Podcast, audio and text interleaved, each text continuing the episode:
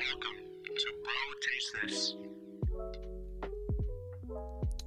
Good morning, good evening, and good afternoon. Welcome to Vida y Vino, episode 21. I am Luis Pablo. Joined with me is Philip Golden Corral. And we have Juan Legend. Thank you, thank you. On Hold this applause. on, the, on this podcast, we break down wine, food, news, and our childhood trauma. We'll be joined by Jay from Super Bracket Bros podcast. That's right. One half of the Super Bracket Brothers. One half, exactly. And we'll be uh, bringing him in in a second. We just want to take this time to highlight the wine of the week. Can I get a vodka soda? This is a wine bar. This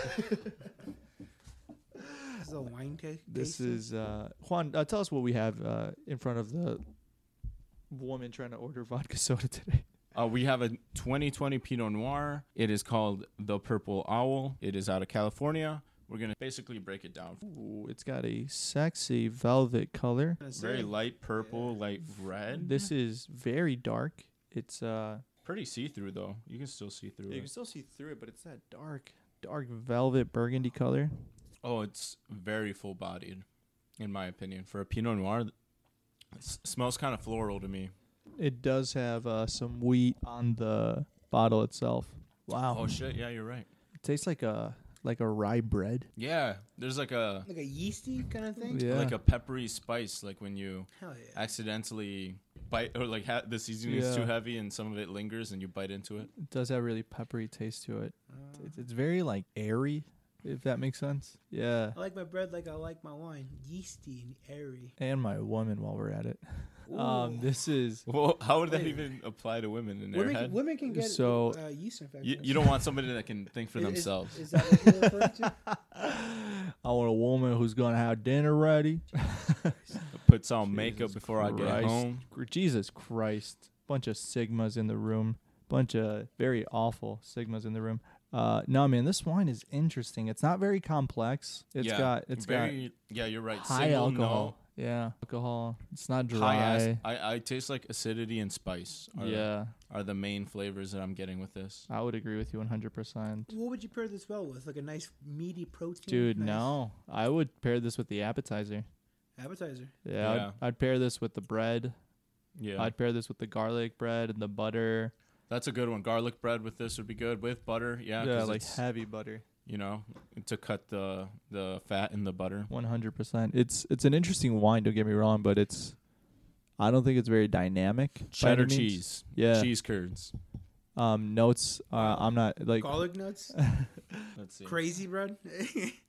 yeah, this pairs really, really well with little seeds. You say garlic bread. nuts? Phil, you being like more our more novice wine drinker, what what um are the primary flavors that you're tasting in there?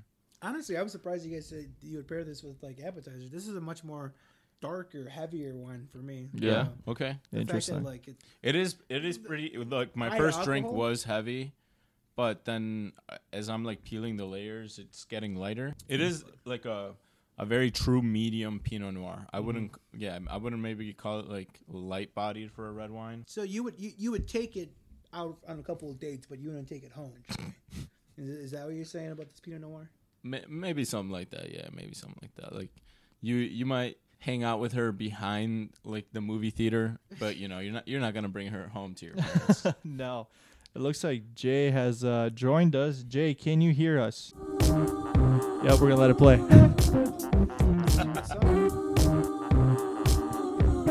Does the song ever end? It's like a bad LSD trip. All right, there we go. Welcome back. After a handful of some issues, we are live with Jay from the pa- the Super Bracket The Bros. super, super bracket. One half of the Super Bracket Bros podcast. That is correct indeed. Thank you guys so much for having me on the show. I'm super excited to be on. Thank you for uh, joining us. Yeah, thank you, Jay. Thank you. We brought on Jay right or at this time because uh, we're gonna ha- talk about a, a few current events, But for the most part, we're gonna stick to different media, that being video games, movies, uh, comic books, things of that sort, and as well as uh, the NFL, since we're quite literally weeks away from the Super Bowl. We just lived through some of the most exciting playoffs in uh, recent history. Tom Brady just retired, but we'll save the rest. We'll save the rest for uh, a little bit later. Yeah. I'm sure uh, Jay's very hear, happy to hear that last little bit about Tom Brady, but Dude, I'm so sick of do- seeing that guy's face around here. I am so happy he's done. So happy. yeah, So happy he's done. yeah, because So he happy. he used to beat up on the Colts pretty bad and used to not allow you to win as many Super Bowls as maybe you should have. Hey, you know, I I- yes, that's it. I there's there's really no two ways about it. You know, that is that is the truth.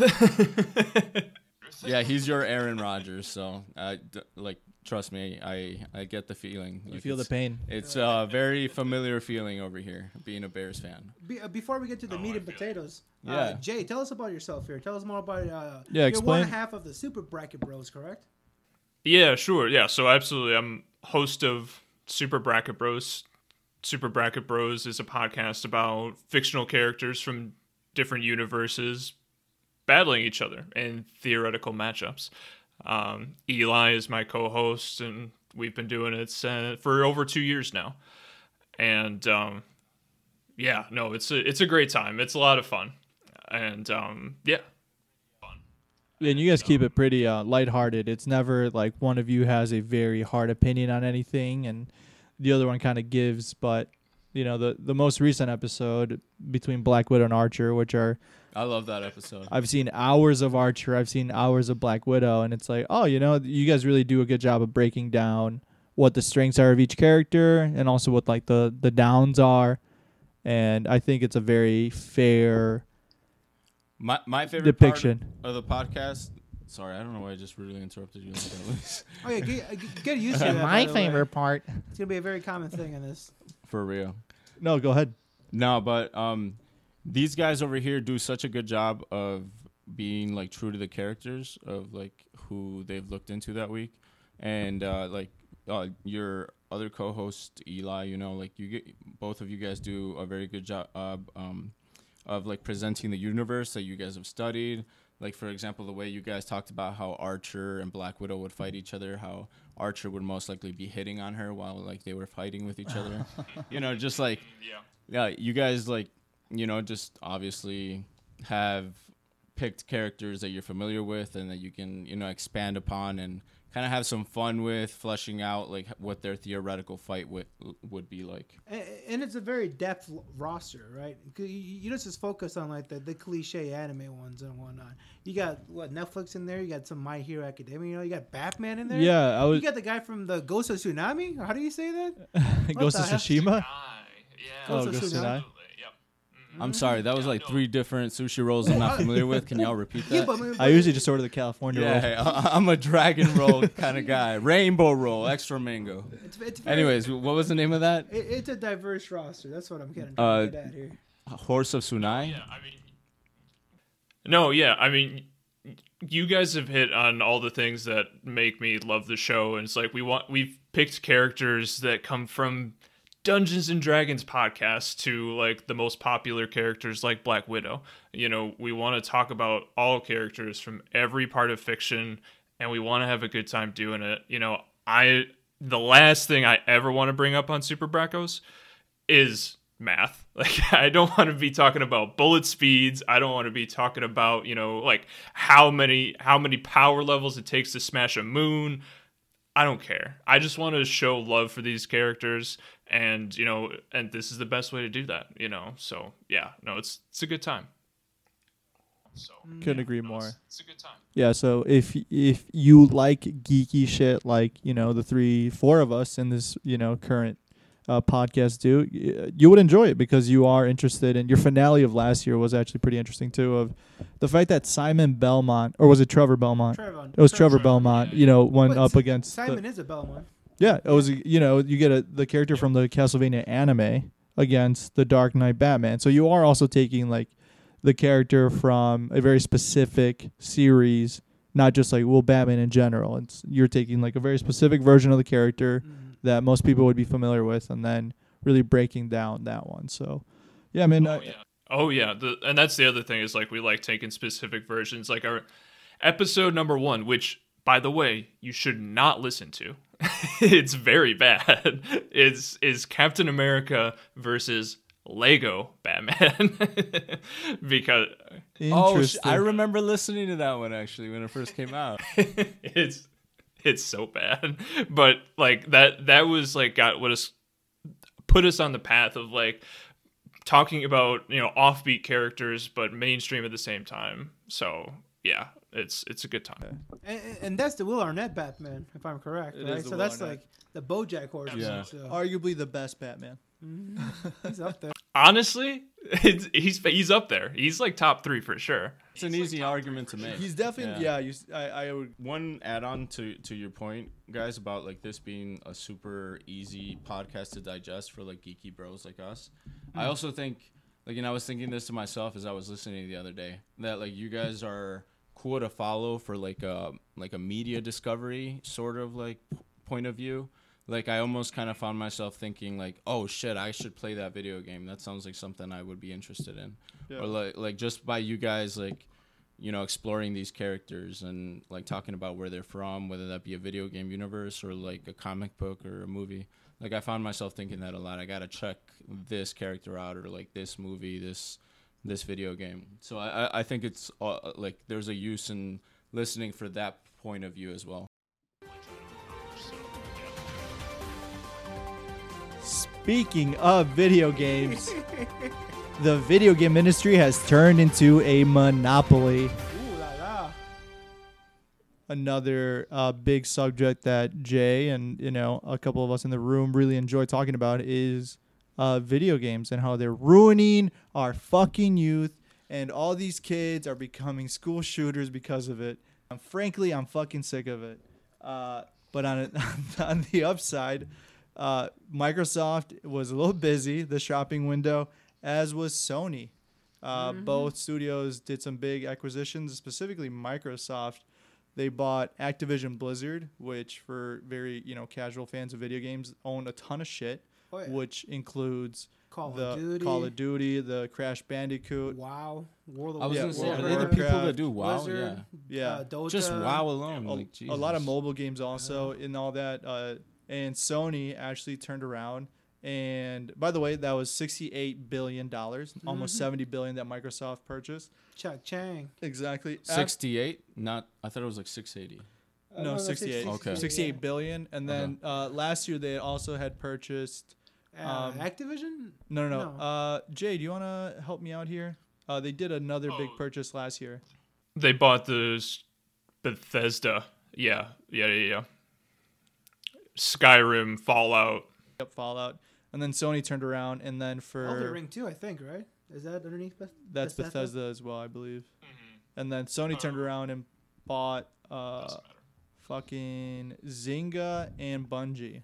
Oh no, uh, Sony bought uh, Bungie, Yeah. right? And uh, uh, Take Two, the company behind Rockstar and uh, uh, shit, what is it? 2K, the the Yeah. sports games. yeah this, They bought Zynga, which is a big uh, component for mobile games like Farmville and shit like that. Dude, so- we we probably just named like the video games we have like spent the most hours on, like 2K, Bethesda, like I all of these huge Fallout, titles. Skyrim. The only one that's Yeah. still independent is still going to be Electronic Arts, which make EA. EA. almost every sports game, as well as They're the only independent ones now. well big studio. I don't know, Jay. What do you think? And think? EA's trash. Well, I mean, they got respawn underneath the uh, EA umbrella, if I'm correct. They EA do. makes Madden, right?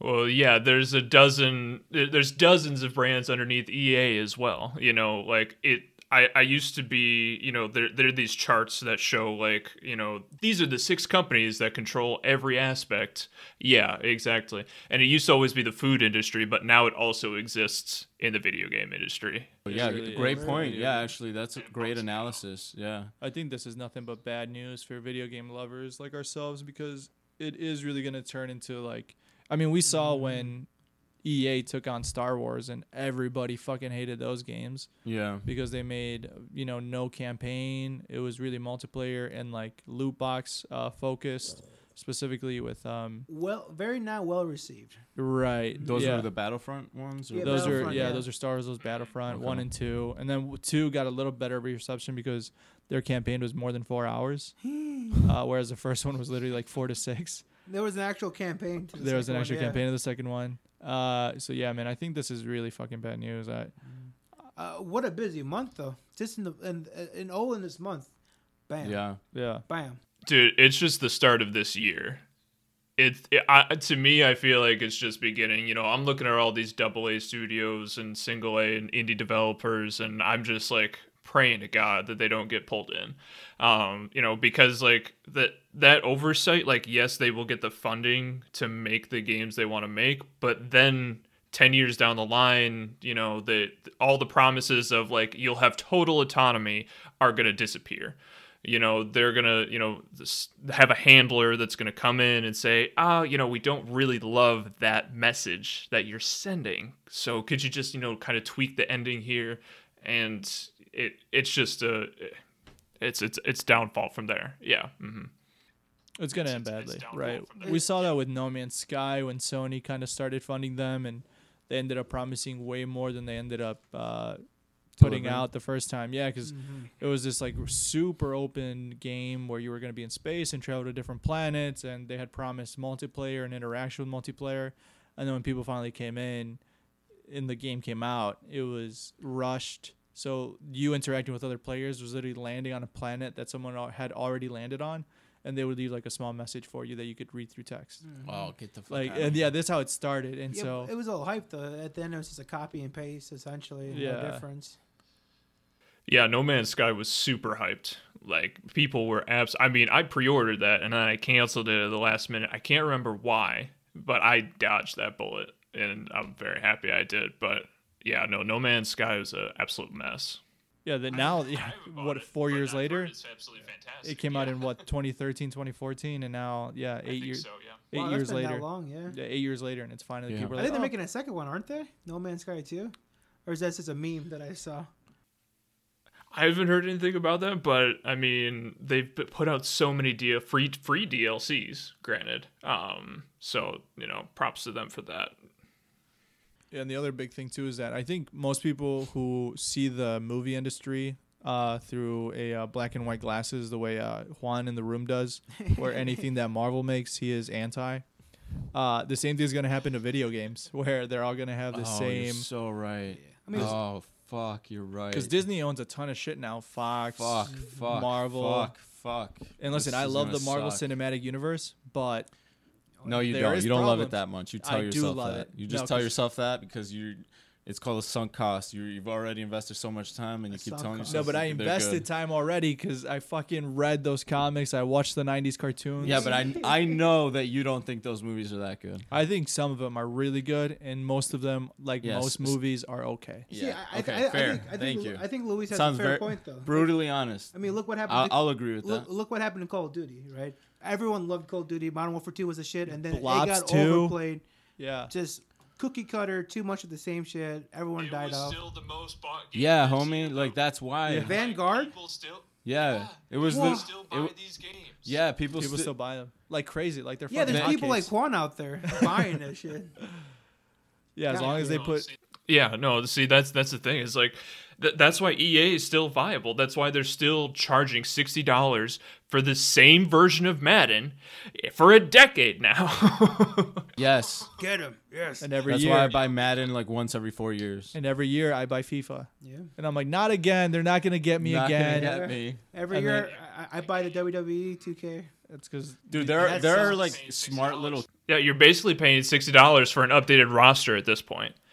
Which, like, if that's your gaming, like, I don't want to dog on you. Like, that's totally fine. But it just isn't encouraging. It isn't encouraging them to make a better game, though. And it, it eventually that's going to catch up. But like right now, it's just it. You know, people are people are still buying, but it's mm-hmm. I think it's truly be. ten years. Yeah, I think it's true. actually make Madden too. I'm Right, still playing Madden online with Mitch Trubisky as my quarterback. That's how far back I'm eh. still repping Madden. See, I, I buy Madden, but like give that shit a few years. Fields. Ride Yeah. that out a few hold years. Hold it out, hold it out. Yeah. Hey, you take that shit back. Well, it- it's asshole. also because they don't have competitors. No, yeah, that's they true. don't, you know, like FIFA has had a few that have come out. Like Konami was making uh, Pro Evolution Soccer, which was like a small competitor. And just this year, there's a new game called UFL that's going to be a soccer game, and that's free to play. The- I was gonna say they don't have competitors though because they have like exclusive licensing rights. But with that being said, but most people don't give a fuck about like licensing and whether you're using those characters. They just want a fun game to play. Mm-hmm. Yeah, I guess you're right. you might be right. I mean, about for, that. for a while, the I Ma- think there are two very different crowds on that because I know there's a lot of people like I would. I mean, just just completely honest, I would never play a football game that I could not play as my team as. You know, Fair point. gonna be able And your team is the Bengals, right? the Bungles. No, yeah, yeah. I'm about to take off this JT jersey from Jay my Joe Breezy? Joe Brizzy. Damn, I didn't realize that was uh Taylor, Jonathan Taylor, from number the 28, got my University of Wisconsin. Absolutely, and that's the other reason why I got it because, like, you know, from live in Wisconsin, from Wisconsin, you know, being on my favorite team, I was like, you know what, JT, you know, MVP caliber season. I need a new jersey. My Andrew Luck one was just not cutting it anymore. So yeah, I had to go with JT. Well, my wife got me this for my birthday, and Beautiful. Mm-hmm. Shout out to the right, missus. right before he scored five touchdowns in the Bills game. Sounds like a lucky jersey to me if I've ever heard something. like Yeah, dude, I love this thing. I've worn it every Sunday since. Are you very superstitious when it comes to that jersey? No, not at all. No, I, yeah, no. I, I mean, like, I, I, I like it because I like wearing it. I don't. I have no, no, no inclination that if I wear this, JT's gonna get over hundred or under hundred. If I don't, um, Just a coincidence you got five touchdowns. Are you that big of a fan, like you know Juan and I are about sports, where if your team performs badly, you start beating your wife? Jesus. I think this might be an isolated problem. Luis. yeah. So you really wrapped Juan up in that. yeah, I was gonna say. Where if your team loses, it, it ruins your week. You're like, God. fu-" It- it and the rest of the week, you're like, they could have done this differently. They could have performed. They could have played this guy instead. brings the relationship that That- much that- closer. Yeah. yeah. That- It's one thing that I have. It's one thing that I have. Um, I take pride in is not connecting to that. Like I, I love the Colts and I'm invested in their success. And like when they, when they lost to the Jags, man, Oh hell yeah! that day was shot. But it wa- I Broke your heart a down for, little like, bit, just a little bit. Like that. Yeah, like that day was shot though. Like I had stuff to get done. That, that just didn't get done. no. that is really funny. No, man. When my team loses, I am the fucking worst person to be around. You carry that shit with you? You wear it on your sleeve? Uh, to an extent, I'll be like, you know, because the missus will be like, "Hey, uh, what's wrong?" And I'm like, you know, I'm just kind of tired today. And in the back of my head, I'm like, if we just fucking fire the coach, then all of our problems will be fucking solved. Speaking of coaches, Brian Flores, the former head coach of the Miami Dolphins, is suing the NFL for being racist. Get Who- it. Who Get the knew bag. that rich white people would be racist? Who would have seen that coming? Breaking news. Shocking. Shocking that the people that made an uproar when Colin Kaepernick took a knee during the national anthem to highlight police brutality. Who knew those people were the racist? Uh, Jay, what's your what's your take on this? I want Brian Flores to be our defensive coordinator. so, you know, I, I was bummed to see that he's suing the NFL because I was like, oh, well, probably not going to get enough. He's like he's he's definitely gonna get blacklisted. Oh yeah, he's, oh yeah. yeah. Or more than likely, yeah. yeah.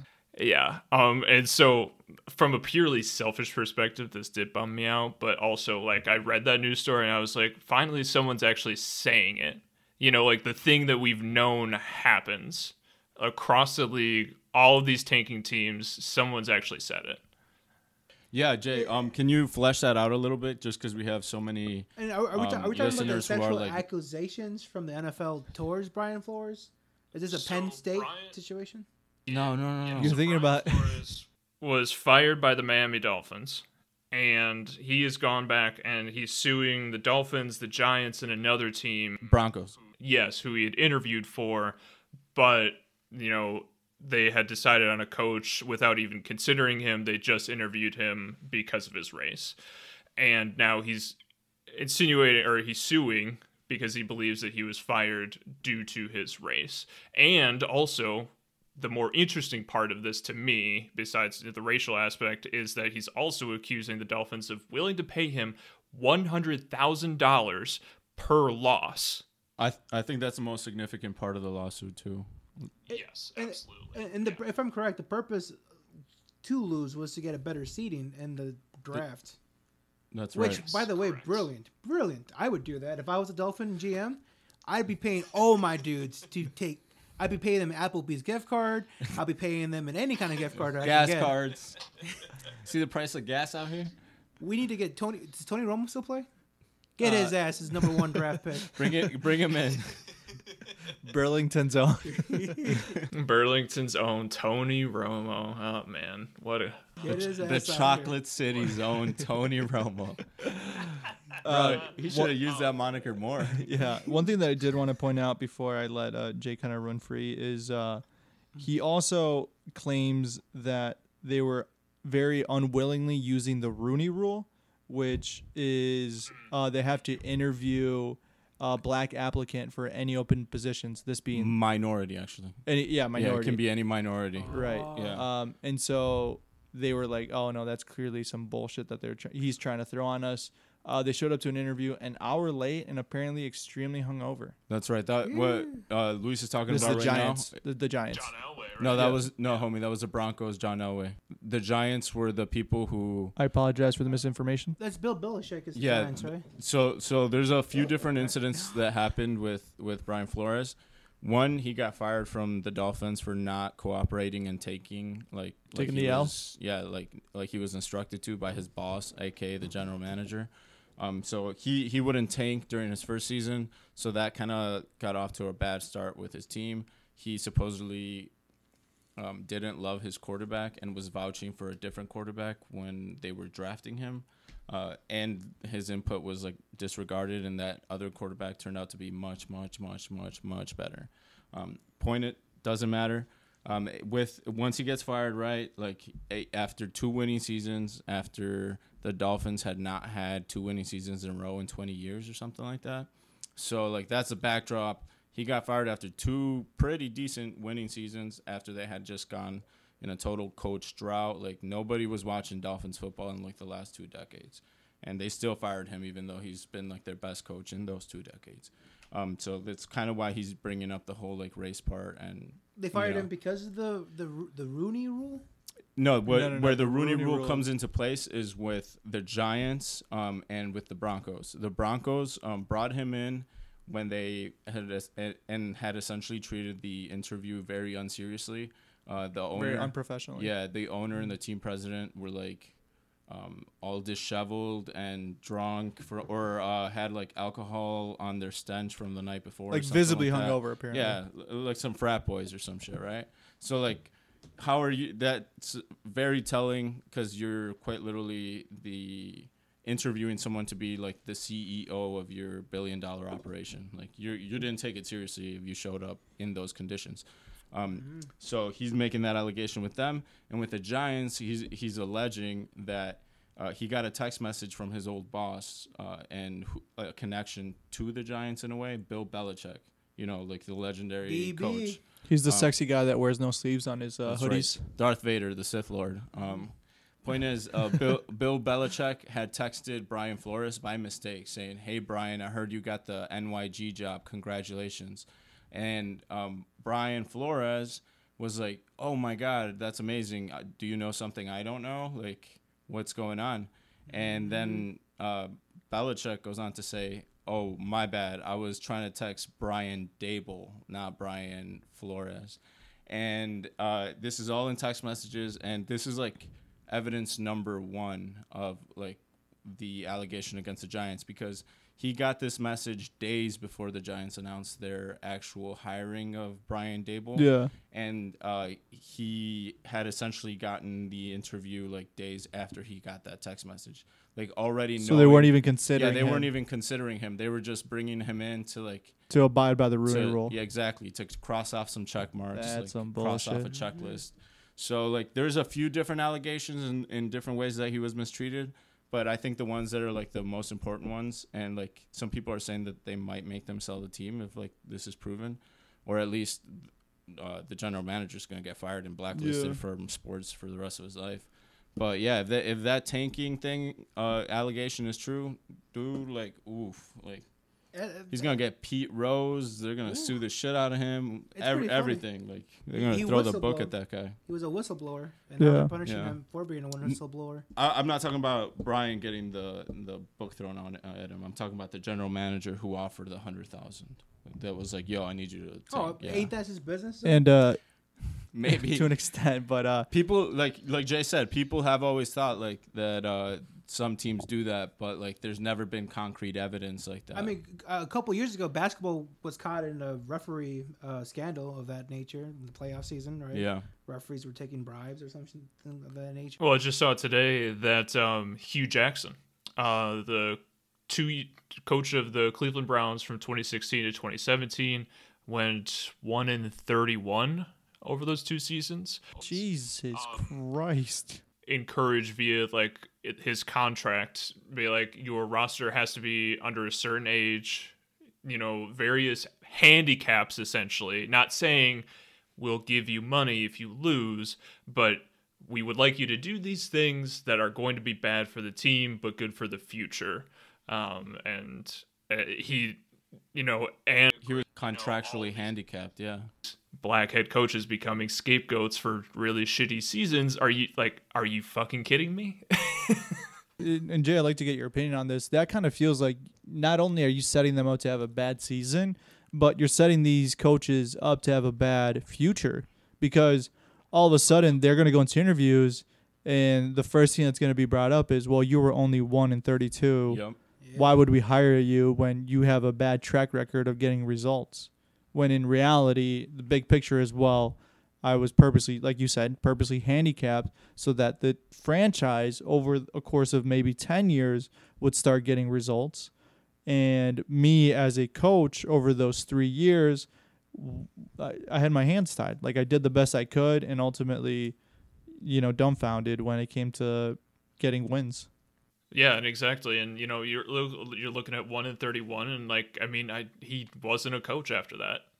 You know, like he went into I think like broadcasting, I believe. Um, but yeah, like the last thing you ever want to do in an interview, you know, or at least I was taught is bad, you know, interview skills is like bad mouthing who you just worked for. You know, like that. It, it, you know, it's just 101. You know, it's not something you want to do if you want to get the job.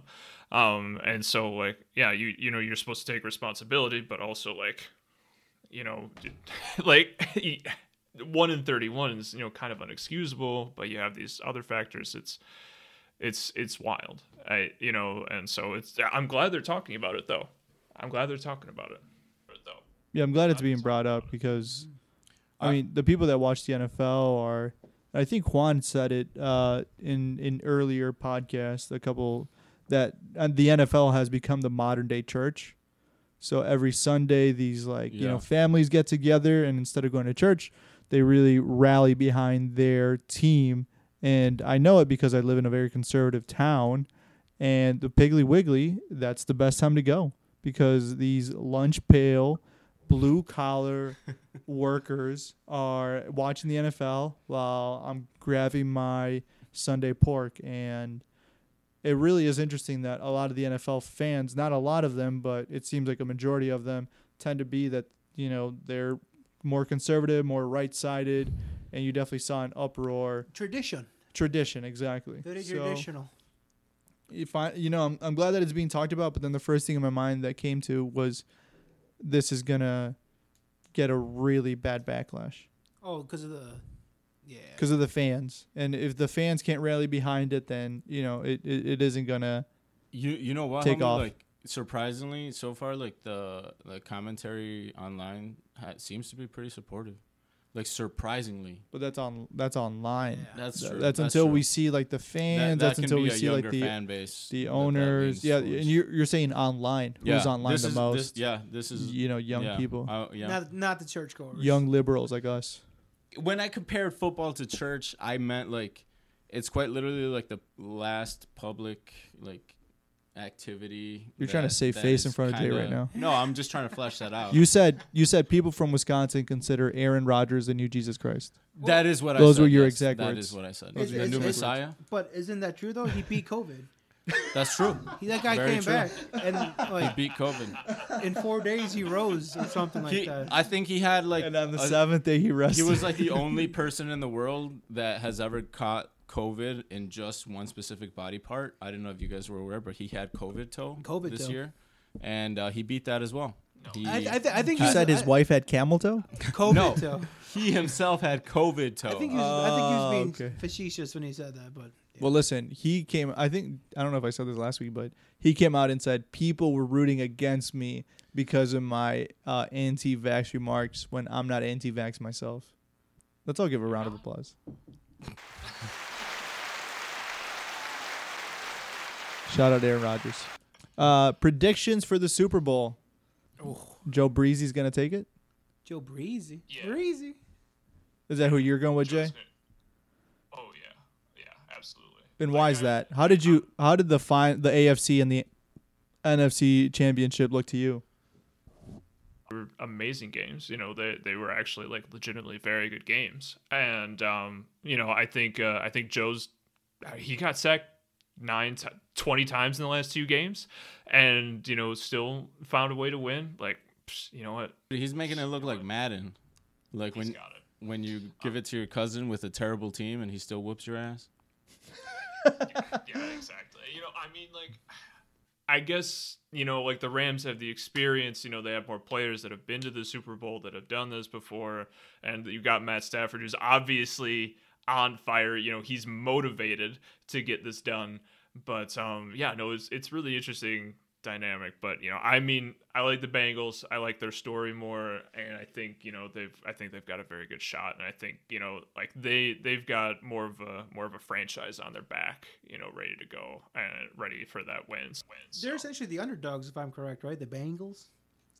The Bungles, I Yeah, believe, I is the correct way. They're the underdog going in. the Bungles, yeah, for the last twenty years, yeah. They also got the the blackest white quarterback, so I just want to see Joe Breezy win. Joe Breezy. I just I love his antics off the field and post game celebrating Wears a with, gold chain with the players. a exactly. He's like fucking Mike Ditka Bro, he looks he. I, I just I love his personality. And one thing, and Jay, you don't know this. Do you know who Stan Kroenke is?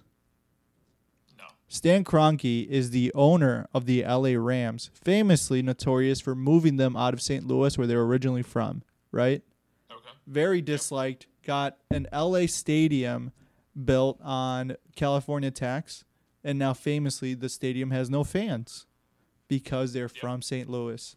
Stan Kroenke is also the owner of the football team I support, which is Arsenal Football Club.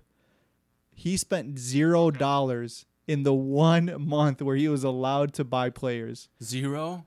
Arsenal sold six players in January and brought in zero. Holy shit! So it was like a Profit, fire profit, sale. It was a fire sale. And that's six players in January on top of four players that left in the summer. So now we have a very, very thin squad. And our forwards have a combined three goals. Our two forwards, How many games? they're both uh there's been 18 so far. What? in the Premier League, I th- it's it's 18 19. In the Premier League, they have three combined goals, the two of them. Did they play the majority of the season though, or They've been playing. Okay. and not to mention that the big issue is that their contracts expire in the summer, this coming up summer. So our two forwards we have now can essentially leave for free in the summer, and we haven't brought anybody in to replace them yet, or even compete or or, even compete or give anything. depth or anything? like that? Exactly. So Why- that's why I want LA Rams to lose even more. Yeah. Okay, Fuck you- the Kroenke family. And to flesh that out even more, they're like the Death Star. To give you an analogy of what kind of team they are, He, 'Cause- he married into Walmart. The Because yeah, the Rams. Like, let me let me uh, give you a little breakdown of like, because I I love the way that these two Jay teams made a have face. Wait, built. Jay made a face. Why? Uh, Like, let me flesh this out for you, Jay, and tell me if you think this analogy works. Like, in my opinion, the Bengals are uh, were built with in a very like traditional way. Like, they drafted Burrow, they drafted weapons. You know, like um, the dude has been with the team two years. He, he was a rookie with them. Everything, right? Um, they d- they did make uh, quite a few moves during free agency, but for the most part, their marquee players, Ja'Marr Chase and um, the quarterback Burrow, uh, were drafted right to be exactly who they are. Uh, so they they were built in a very traditional, like almost safe, long term um, success kind of way. But they're still having short term success, so that's great. It's very sustainable, is my point. Versus uh, the Rams have like traded away every first round pick they have for like the next ten years, and they have essentially, yeah, homie, like they haven't had a first round pick in four years or something like that, right, Jay? And it's something to that effect. and Oh, it's- yeah, they, they don't have it for the next three or four years too. yeah, because they're always trading for players Immediate like, success. like Matthew Stafford, um, Von Miller. They traded for on the defense, uh, and like these are a lot of the times they're almost like mid-season trades or a few weeks into the game or into the season. So like that's when they see that they're they're having some success. But hey, if we just sharpen this defense a little bit more, maybe we can really make it to the big game. And that's what I mean. Like they have um, acquired these superstars: Odell, Von Miller, Matthew Stafford from a lot of different teams. So there's like this Frankenstein Death Star thing that's been put together. But hey, like it's working, and it kind of has been. So it's it's just a while to see like the way that these two philosophies are have both found their way to the big game are are just kind of going against each other. You know, Ki- kinda clash like of a- civilizations. like a or something. grassroots versus like a like the, the Yeah. the mega Yeah. company that's buying everything. Essentially. yeah, it's like the the A's versus the Yankees. You know, like the smallest team in the league. Difference, the difference to me is that I think if the Rams lose the Super Bowl, it will be a failure. Yeah, I think if the Bengals lose, it's not true, a failure. true, because it's only their second year or his second year. Yeah, Exactly, is incredible. But if you go all in, three first round picks for Matthew Stafford, a quarterback that has been injured on and off, Yeah. has lost one playoff game, never won one, then and you know you mortgage your future for that, and you don't win the Super Bowl, then you're it's a failure. It's a failure. Then everything You was for nothing. Exactly, is incredible.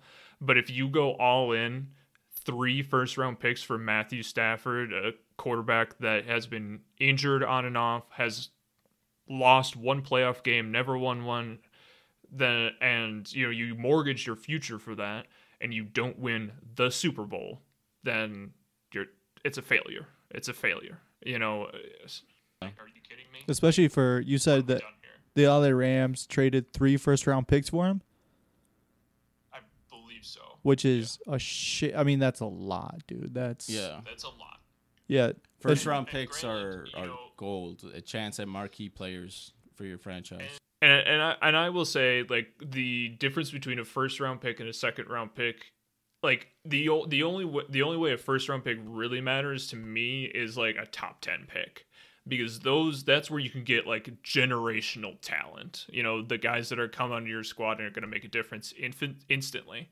Um, but like the Colts have found so much value in the second and third rounds over the last couple of years. Darius Leonard was a second round pick you know, and because he was he was a short guy, no one thought he could do it. But Is he a short guy? He's a short king. Wait, how tall is he? Because he's he's just got the longest arms, dude. Shout out to everybody over under five ten. Six, six, Hell yeah. He's got the span of a six ten person. You said. ten. Oh, Bless okay. mijo. Sorry, sorry. He's Show 6'2". Kings are attacking. I was gonna say like he doesn't look that short. But hey, Jay, that actually brings up a great topic. Um, that great transition into this. N- You're mentioning Darius Leonard. What is your impression of his uh, head coach or defensive coordinator the last few years? Because I'm sure you know we fucking hired the guy, and I'm I'm kind Oh, of under Bears? I'm kind of underwhelmed.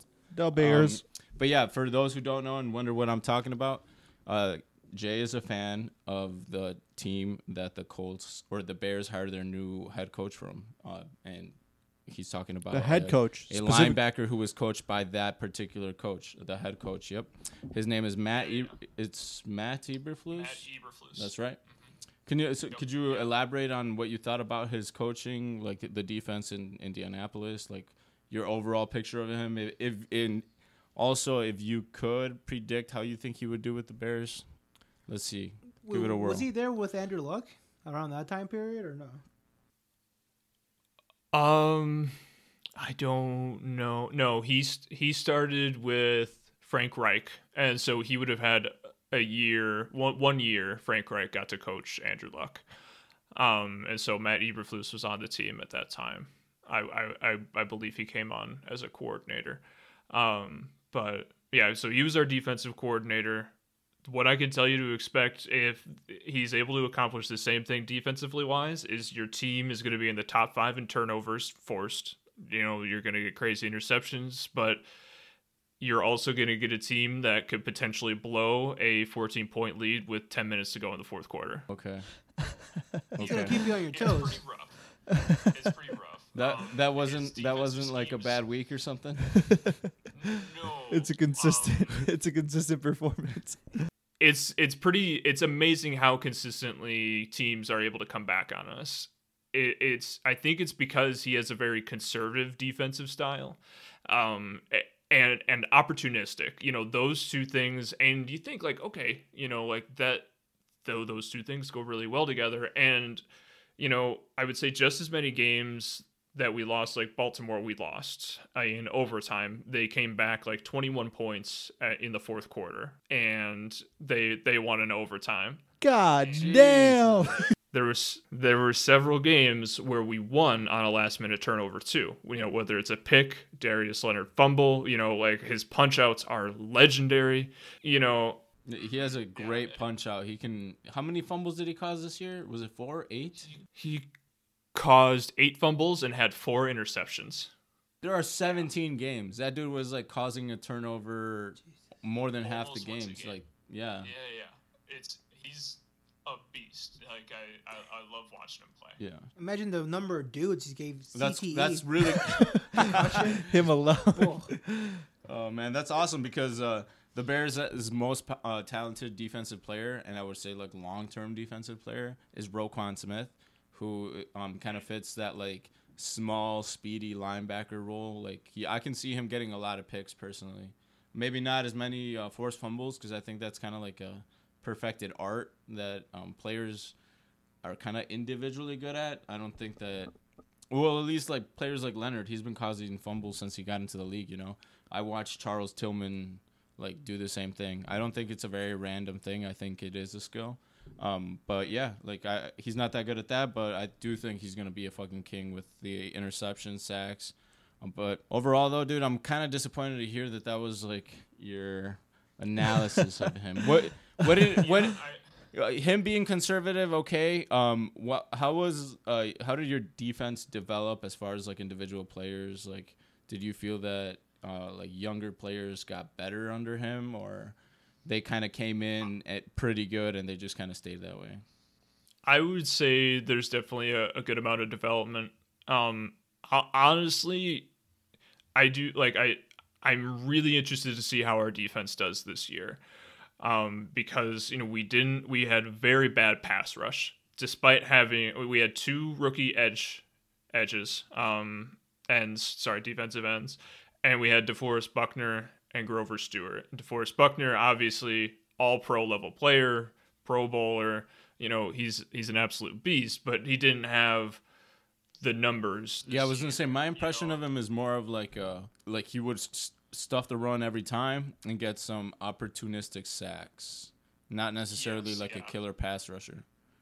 hmm And and there's there's a, a lot of times where I felt like I I saw it on the field and I felt like he could have gone for the quarterback, but I felt like our our our defensive line was trying to play contain more often than not, you know, and it gave opposing quarterbacks a lot of time. Um, and so th- that could would would be a concern of mine as a head coach But um, yeah, no, I'm curious to see how he does. But I think he like he is part of that that team that drafted Leonard. You know, that drafted these rookie ends who I think are going to be fantastic over the next couple of years. Um, Oh, so you see some potential in those ends? yeah, absolutely. Okay. So, I, I, so being a big Colts guy, right? I, I, I got a question for you. Have you been? Have you caught up with the HBO's uh, Hard Knocks in season? Yeah, uh, I haven't watched the last episode um, because um, you know I don't need to relive that. but, uh, yeah, I watched all season, and I think it definitely like heightened my investment in the team. Um, yeah, I love to get to see behind the scenes. It definitely had a reality show aura about it that like I could tell like That some parts were scripted. Yeah Or they they, kind of- they kind of were directed to say some things, maybe. not necessarily directed to say something, but like I I could tell when I saw like 10% of a conversation. Okay. Mm. Obviously, Like they showed try to clip it what I wanted together. to. Yeah, they try to sh- like where I can tell like I'm not seeing the meat of the conversation.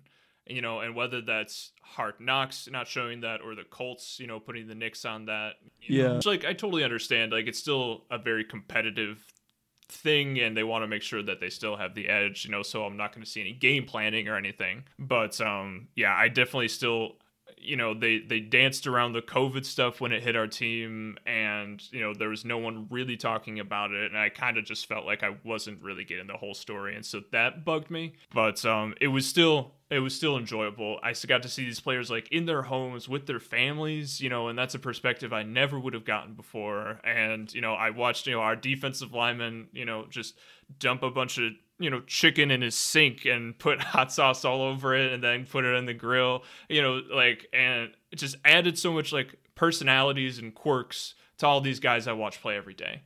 Um, and, you know, see Darius Leonard walk around with his kids, you know, Oh yeah. makes you well, like, that's, feel more enamored with the team and you like follow their daily life and you're kind of like when you watch them play you're like damn i really want him to succeed because i wonder how his son would feel you know and stuff like that.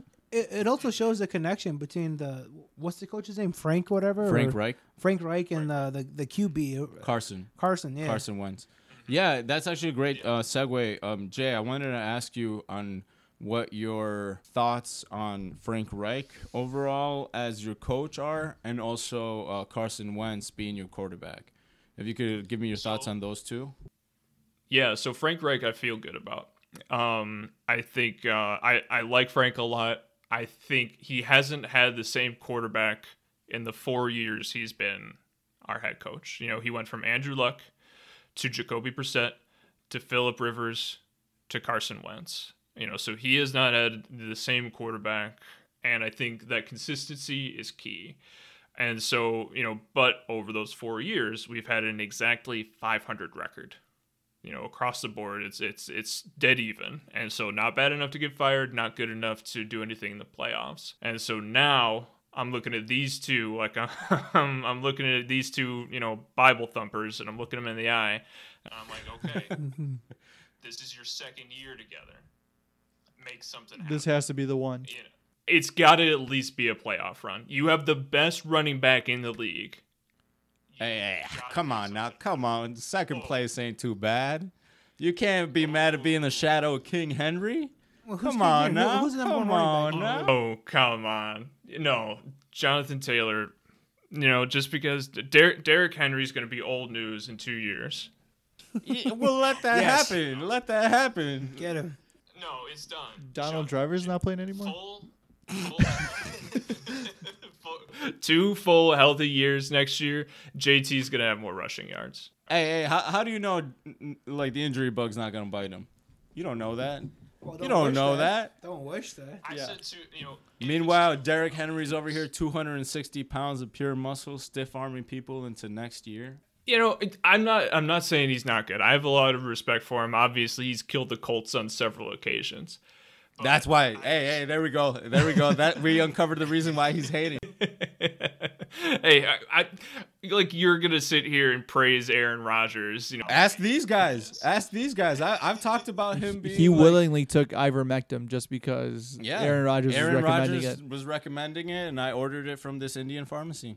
Yeah, If we this went. hero's gonna do it, so we is took he. a bro taste this trip down to Mexico, and we're like, "Hey, you got some?" Uh, That's right. yeah, Yeah, I asked the little kid on the street. He was asking me for a taco, and I was like, "Do I look like a rich guy? Like, come on, wh- where, where's the pharmacy?" give me what I want. Get some of that.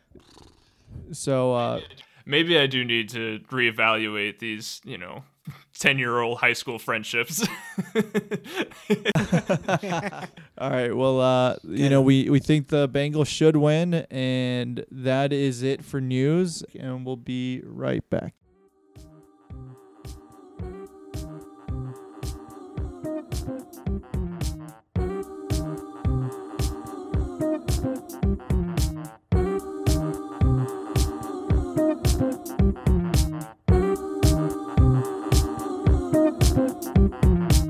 All right, and we're back once again to talk about why women should pay on the first date. And you know, this may be a little controversial of a take, but it's 2022 and I feel like listen, we're out working all day Mm-hmm. and the least they can do is just bro, pay for Applebee's. 2 for 20? hmm Especially since like Battlefield Five, they were on the cover of it. If you're in the cover of Battlefield Five, you should go pay out for our dinners and drinks. What the hell? Everyone knows that that's what they've been aspiring to do for. They've been aspiring to get on the cover of video games. The Mm-hmm. one most play most mostly played by ninety percent males. If, Yeah. if someone runs the numbers on that, I'm sure. And uh, video game developer studios also very female forward. No Yeah. terrible allegations Nope. towards any recently bought studios and uh, alpha college fraternity behavior. And video game characters are one of the most under sexualized media platforms in all of media history, in my opinion. Have you guys played Soul Calibur? yeah. I'm yeah, you know, I, I, I know it's well known for its well covered protagonists, you know, all the characters very modest, you know, you know, The well placed armor. Yeah. Yeah, the very It, yeah. It's almost like a video game that could have been made in like Saudi Arabia, you know? Like, yeah. Oh yeah. It's, yeah. and with that actually was, if I'm remembering. Yeah, yeah, you're, you're probably right. You're right. And with that being said, uh, we'll take those next few uh, minutes, hours, days, maybe whatever long it takes us, uh, to talk about some of our favorite of nerd culture and Video games. video Specifically, game. You know, Movies. specifically movies, comics, comic book movies, comic book characters, Mm-hmm. and I also find it very interesting. I wonder how um, the rest of you feel that you know that sort of media and portrayal was very looked down upon for very long. You know, because I remember being a nerd and being Yeah. into Spider Man and Power mm-hmm. Rangers growing up, and having to hide that from my you know my Yeah. my friends, and now the out of the top 10 highest grossing films in history i believe um, three to five of them are all mcu movies including spider-man no way home which was mm-hmm. just recently came out in december so that Endgame's up there. Infinity War. You're Yeah. right. There was though like a, and we lived it. I just, I personally can't pinpoint it. Perhaps you guys can. Ah. Like a a specific shift in the culture that you're like describing or trying to put your finger on, and that I totally agree with. Like there were, I can't, rem- I don't remember when, but like there was a point in time where, like you said, those like superhero movies, like the comic book um, media in general, like even the like cartoon versions weren't taken seriously, right? They like Batman that like um, a good show. animated Batman was not taken that seriously when you were Solid, a little solid kid. You were just like it was just a show to watch or you were flipping through, right? Um, but suddenly like we grew up and there seemed to be like this shift where it became way more mainstream, and I I can't put my finger on why that shift happened, See, I can't. but I just noticed that it happened. See, that's the issue. By our lifetime, it was cool because you're what you're describing is cool shit. Batman animated series, dark. Have you have you seen? Yeah, it but my recently? point is that when we were young, Shit. like we didn't like view this as like the cool show to watch. Like it was just I, a that was actually a groundbreaking show because of the way it was portrayed but still to to the extent of what i was saying is it very much was this kind of underground thing and now those movies are like they're the mainstream. a That's my point. mainstream event like dude spider-man no way home you know in a Yeah. in a time of two years where movies movie theaters were closed and all of a sudden this movie is one of the highest grossing of all time you know in an era when That's so hard to judge though, because like but the dollars pandemic aren't worth the same amount. You know, like no it It's- is oh, it's yeah. adjusted for inflation is it? It is Okay. adjusted for All right, inflation, then, yeah. uh jay what's your take on this Yeah, so I definitely I think the shift is is always interesting, but I think it was over time. I think there was just the entire phase 1 of the MCU. You know, you had these superhero movies and superhero movies have been around. You know, you've had your Batmans of ye old days and you had the original Spider-Man trilogy and the Amazing Spider-Man around the same time. But I think just whatever reason people just love that crossover shit. Like I I do. Like I have a pot. I, like Super Bracket Bros is about a crossover from different universes. You know, like the slow realization of all these after credit scenes like it's oh, wait, that's that's connected and it makes you feel smart. Like like as a watcher I, I watched Iron Man and then I went to go watch the Hulk and then I watched Thor and I was like, oh wait, like Robert Downey Jr. came in at the end of that movie too. Like, wait, what's what's what's happening here? You know, and then Avengers, you know, like it came together and everybody came together in the same movie and I, I knew it all and I knew everything about these characters and they could just go straight into the action. You know, and I think that is also part of it too, is I think that um, this this interconnected universe allows us to have these movies that are all go go go go go go go um, and I think that's a big part of it too. But, um, a yeah, beautiful no, I- crescendo. It's really interesting. You know, it was a cultural phenomenon. Like I could could not have imagined a world in which Infinity War and Endgame work, but yet they made it happen, and it had tremendous support. Um, and I think like it sort of like fed into itself and became this, you know, at this this snowball going down the hill and catching speed and gaining momentum and into this you know grand experience you know because like endgame isn't a movie. It's an experience at this point. You know like it's a, it's a culmination. Five and a half hours combined? Almost six hours? What what, what is? yeah infinity war and endgame. Oh, together side by side. which you can literally watch back to back but i mean it's You want to digest it a little bit. yeah you want to you want to breathe for a second To what Jay was saying, he's got a good point because like I never thought I would have seen Yeah, the. Uh, that's that's a great analysis. The, the- way the- that they make you feel smart because they have subtle references, Easter eggs, things like that. or even seeing like the MCU like crossover with like the Spider-Man from Sony, like because of the legal issues and like to see that in a lifetime, people would pay money. Like I paid money to go see that. yeah, Like, oh my god, Sony Spider-Man is in the Marvel Spider-Man. Because the they, hell? they told you for years that there was this barrier to make it happen, Yeah. and suddenly, Right. boom. that that forbidden door kind Yeah. of a thing. And I also think that like uh, the big foundation of this all is comic book fans. So Yeah.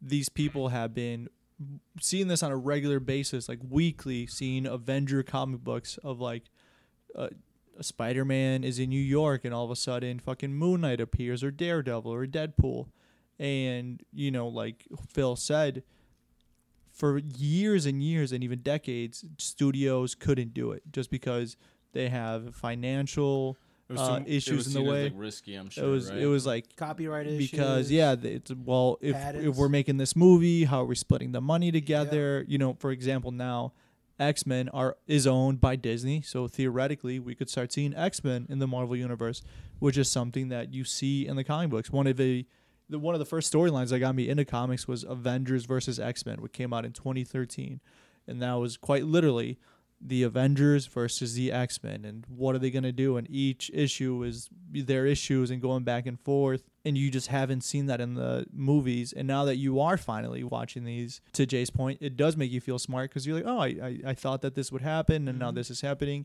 And then to Phil's point, you weren't allowed this for so long that now that you are, we're just all eating it up. yeah. Oh, so decadent. Yeah, exactly. Well, I think the thing is, it's that's what comic book lovers have loved, but movies make it more accessible. Yeah, you're seeing it in real life.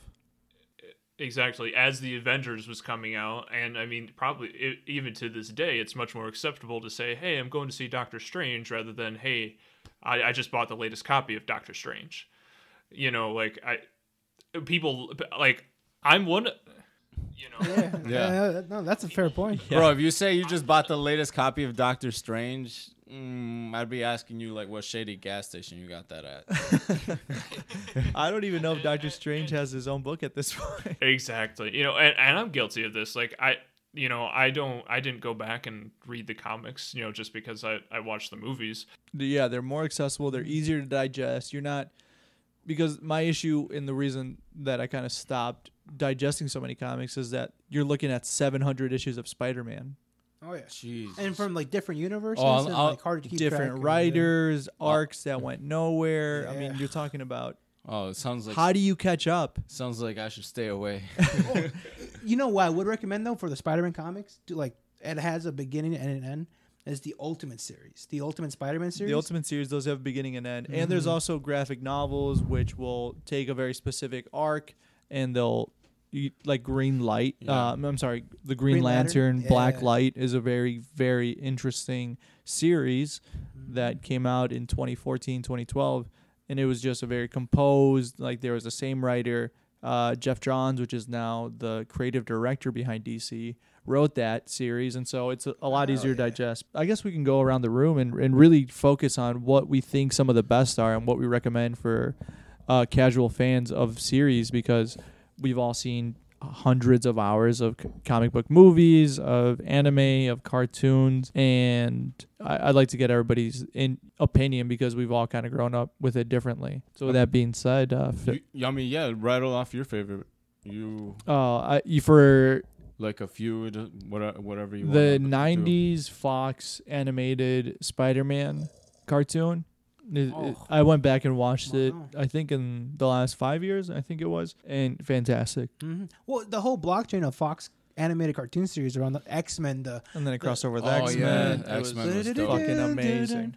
Uh, Yeah, that I don't know what he's talking about, but you don't know I what like he's talking energy. about. How dare you? I, I saw a few episodes, but I That's don't why. understand That's that why he hates the MCU. I didn't watch it that much, but I still feel that theme in my bones. That Oh, you yeah. feel your body shake. I'm gonna have to edit that in. You're talking It's about so the good. theme.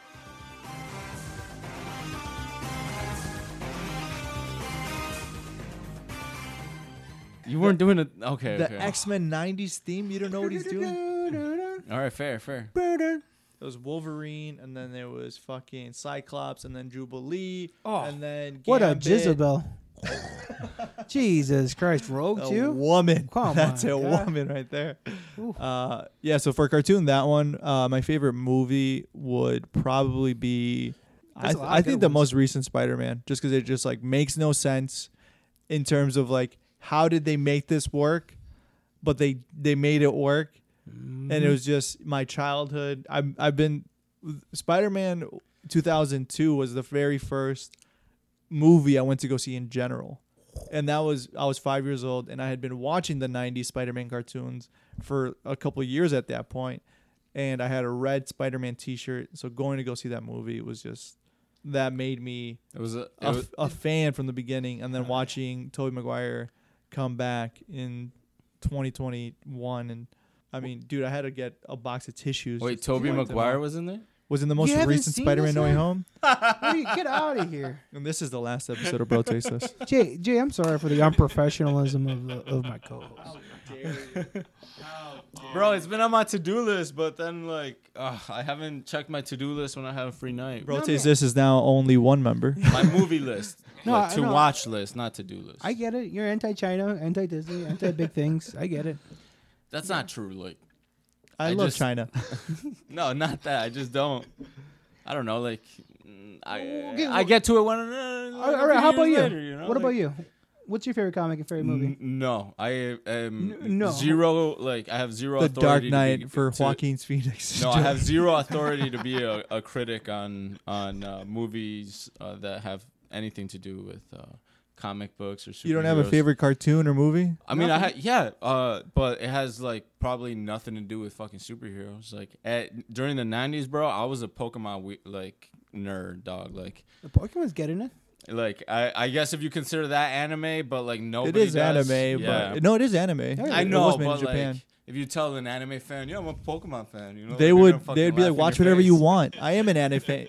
As an anime fan, watch whatever you want. Yeah. Yeah. Okay. Well, cool then. Well, I like I I was like I just enjoyed like Ash, Misty, Brock, like that generation of Pokemon. As opposed to Like- Digimon. Digimon. I was a Digital big monsters, Digimon. Digimon? I was Oh, a big champions. Digimon like stan too, dog. Into Yeah, no, Digimon, Digimon was definitely in my wheelhouse, like as a digital show, world. Yeah. But I, it was it was Pokemon that grabbed me. Yeah. like, games, Same. physical merch. Video I have games a and tiny plastic Pokemon sitting on my desk. fuck right yeah. now. Is that Lucario? Like, Deoxys? No. it's just a random thing I got out of a little egg. That's what I'm talking about. Yeah. Uh, I got Pokemon Go recently downloaded again. beautiful. Dude. I've do- I've Oh. deleted it and downloaded it like three times. Oh man. Uh, Pokemon Arena just came out for the Switch, right? Arceus, yes. Yes, and I've heard generally good things about it. I have my own thoughts about it. I'll wait for whatever Arceus 2 is, you know, when it doesn't look like it's on a Game Boy. Um, just personal preference. But um, um, I Pokemon Go does bring up a specific memory with Juan. I don't know if you remember this, but me golf cart and driving people around playing Pokemon Go around Lake Lawn. oh yeah. Did you? Did I ever take you around and hit all the Pokestops with me? We only did that once. We only Yeah, did I that did once, but that. we talked about doing it again. that was height of my Pokemon Go was as a bellman at uh, at Lake Lawn. I was on. I was on my phone all the time. Eh, you you my hit up every stop like every ten minutes. Like Yeah, Yeah. absolutely. yeah, absolutely. Well, that's that's what kept me going. You know, they told me, you know, get out there, just be ready to help guests whenever you can. And you know, in my side seat, I had Pokemon Go going. You know, just catch, catch, catch. Parked out Yeah. random oh hell no. grass. Looking for that Snorlax. Snorlax, right? You you probably got a lot of strong water types near Lake Lawn. I think so, yeah. But like that, like I, I think I killed my phone because like my battery, like, that was a summer job, and then I Wasn't able to keep up. My phone was busted. Yeah. you wore out the Um, the battery that summer. Well, so how do you feel about the I- I Pokemon did. Movies? Uh, I'm, oh, I seen fucking love the Pokemon movies. The when Mewtwo one is. the Lugia, Oh. like Lugia. Well, I don't remember that that specific movie where. Pokemon 2000? with Yes, Lugia? I thought that that's the one, dude. I that was has to be like my favorite Pokemon movie. Like uh, Uh, the, the one before that, the first one with the the uh, clones and the Mewtwo and Mewtwo. What's the one. What's yeah, the that one was where uh, Ash turns into stone and Pikachu that's the first crying? one. Yeah, Yeah. God Powerful. damn. Yeah. the Bro, tears. I didn't realize I could like, you know, I, I felt the loss of Ash. Yeah. Mhm. You know, I was like, damn, I've been watching this motherfucker try to be the best of all time, and this is gonna lose to a fucking Pokemon. I, I blame my abandonment issues on that now because like after that I watched the Titanic and like just like watching like the grief and death like all right those guys are gonna come back right Right. Yeah. no and like realizing like holy shit like people just died like that Yeah, and all Young thanks boy. to Ash Ketchum. Uh, let's throw it out to uh, Jay. What's your favorite comic book cartoon as well as movie? Doesn't you know what? Fuck it. Doesn't even have Just to be it comic open book related. Yeah. Yeah. What What are some of your favorites, Jay? So, comic book cartoon, I can't think of anything specific. If you want to talk about cartoons in general, you know, and I'm going to throw a little anime in here. Obviously, big My Hero stand right now. Uh, Love and Demon Slayer. oh hell yeah. My Hero Academia, dude. I fucking um, love that show. Yeah, no, it's so good. It's It gets a bad rap. war on me- what how What? You guys don't know this? My hero no that's like the the My About the intensity, Jay. My, you guys don't know about this? no no, what rap does it get? Yeah. Okay, so My Hero Academia, for those who don't know, who are casual fans who already tuned out, um, is a show about teenagers in high school with special abilities, and they're trying to stop bad guys, right? It's like Hogwarts. very Hogwarts, very X Men, but like it's anime, so it's Yeah. like very over the top. The Yeah. fan base actually gets a very bad rap, which I found out, I think through, I I think it was literally through Instagram. Like I was just mm-hmm. like, oh, I wonder if there's any like My Hero pages to follow, and the issue with My Hero is that because they are teenagers, grown men and women will sexualize these characters Ah. and put him in, in like write fanfic. Oh, and- Rule Thirty Four. Yeah. like but like I guess a big majority of the fan base does this. And like, you know, most anime sexualized characters, my hero doesn't really do it that much no. compared to compared to a lot of other comparatively comparative to other anime they do not but compared to normal car- cartoons you know as the rest of the world outside of japan knows it especially mainstream american media they do. And that's where the problem occurs you know because like all- anime fans that have been anime fans you know you know for the last 20 years look at my hero and be like wow this is a really big step forward.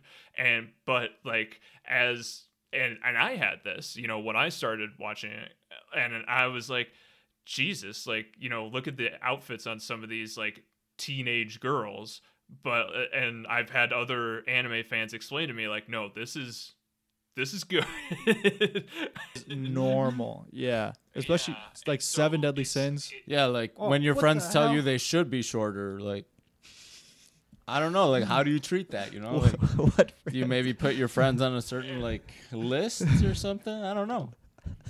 and so it doesn't necessarily make it okay right you know like it, it, but it is a it's a cultural thing Right. Mhm. It's just a culture. So- yeah. You guys have me wondering so- now.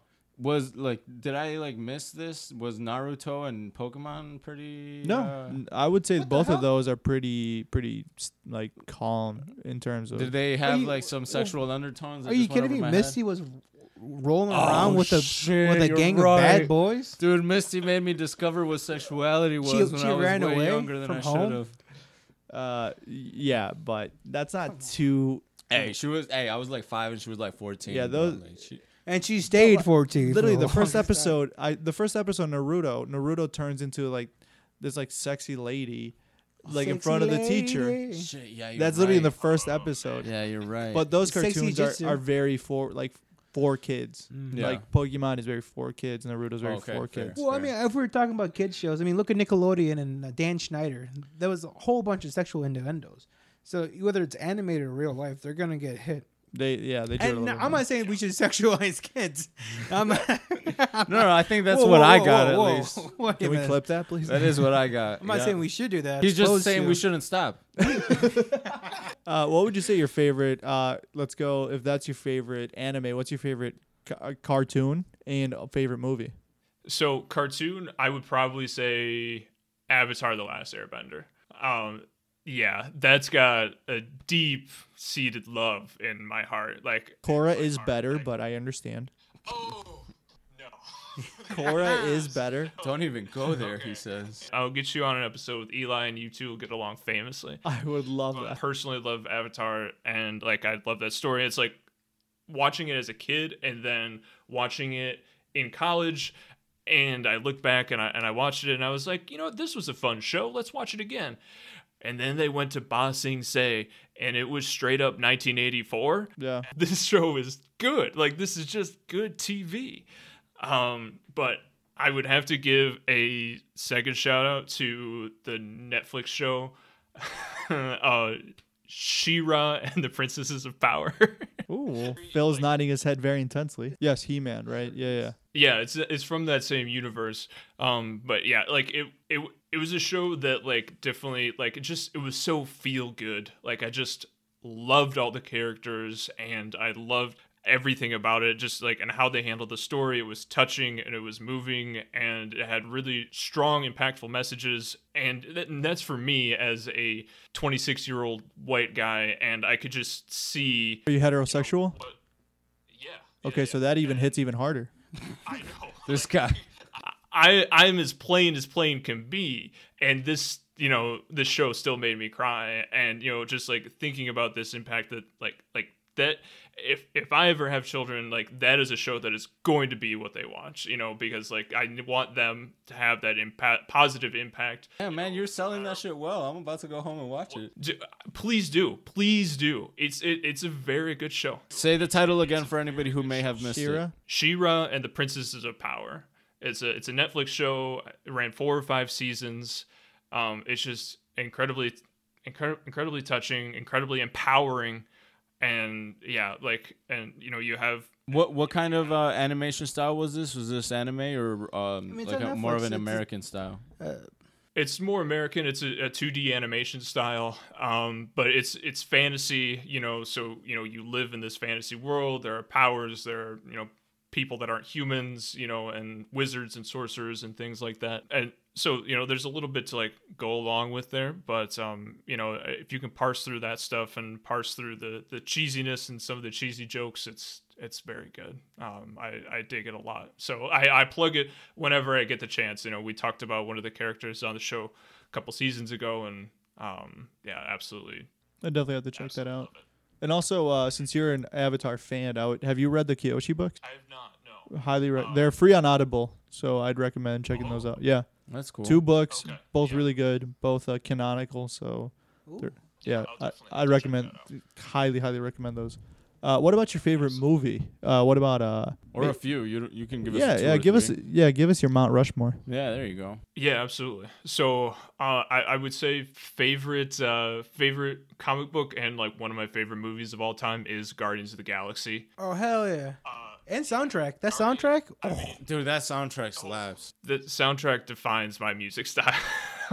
like You know what? Actually, the soundtrack is uh reminds me of work too much because I work like with a lot of guys who's like that was like their era. You know what I mean? Yeah.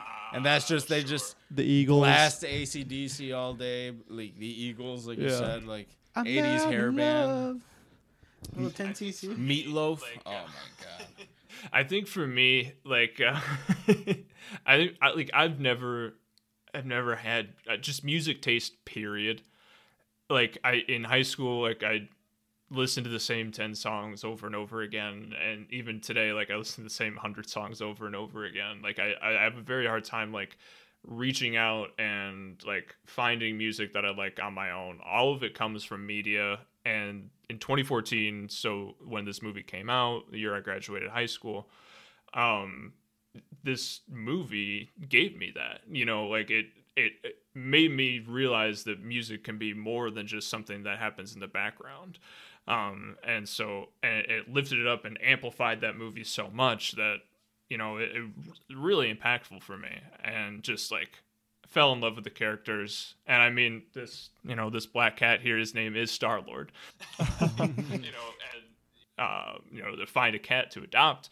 And there was a you know a whole crew. There was star lord and groot and gamora. You know obviously they had all come in together.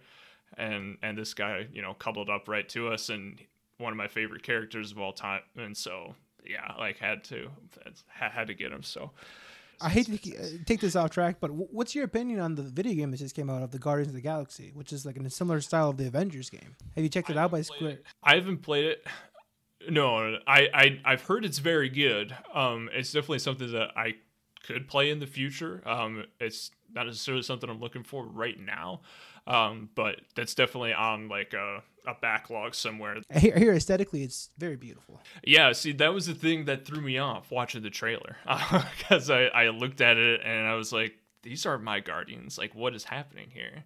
Um, Like, Where's the Right. grunge?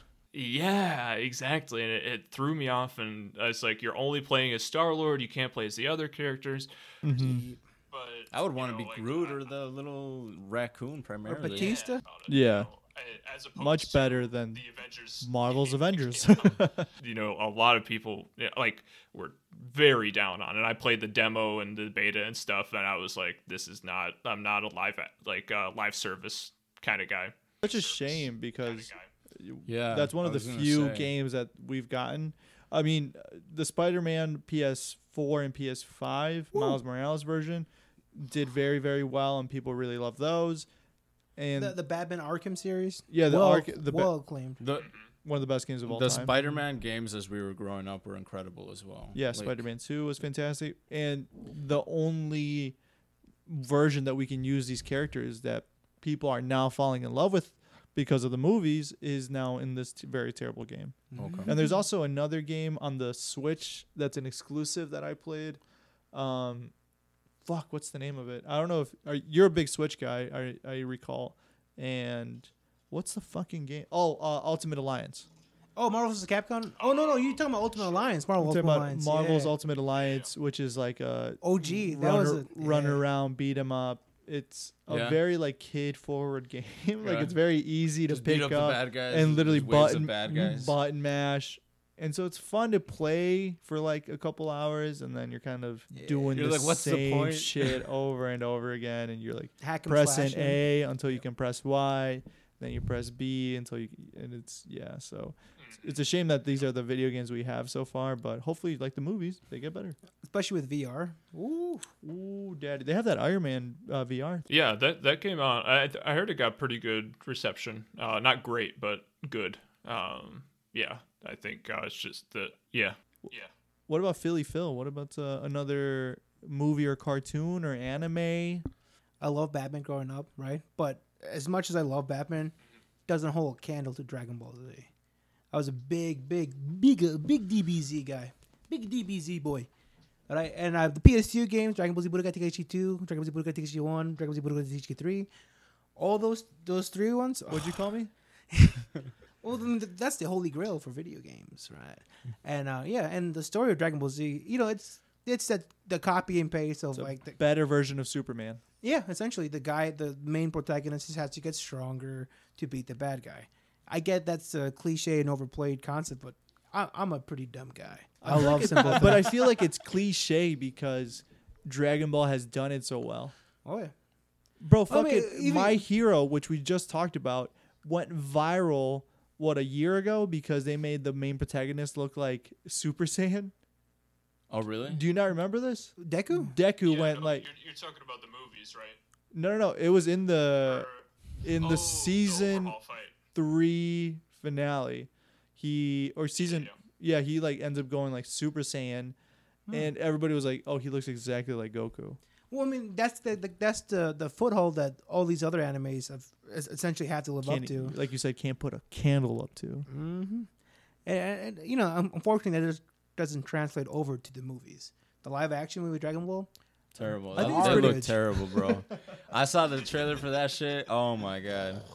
I like Dog shit. there are some movies where you you just watch the trailer and you can just tell this looks like trash. Like that one, you're gonna hate me, bro. But the third, the last Matrix they just pulled out, like, Wh- who's gonna hate you? oh, I thought you liked it. The very most recent one? Yeah, No, Uh, there's the there's fourth one? a bunch of problems with it. Yeah. but okay. it's in because I was gonna say even the trailer, I, I saw that show was like, no. the like, concept of what No. they talk about is interesting. The Yeah. actual movie is fucking bizarre. So okay, cool, cool. The actual cool movie- concept, bad execution. They traded kung fu and action in the first three movies for like push powers, where he's oh, like, everyone has a force or something like yeah, that. Yeah, literally, it was, No, no, yeah, no. it was, Yeah, lame. it was very not good. I mean, both for superhero movies or like nerd movies, I guess uh, it has to be Spider-Man too. Because for the longest time, uh, it was like the, the the top the top pinnacle, superhero movie. the pinnacle. And then X two came out, the second X Men movie, which is also a banger. Don't sleep on that.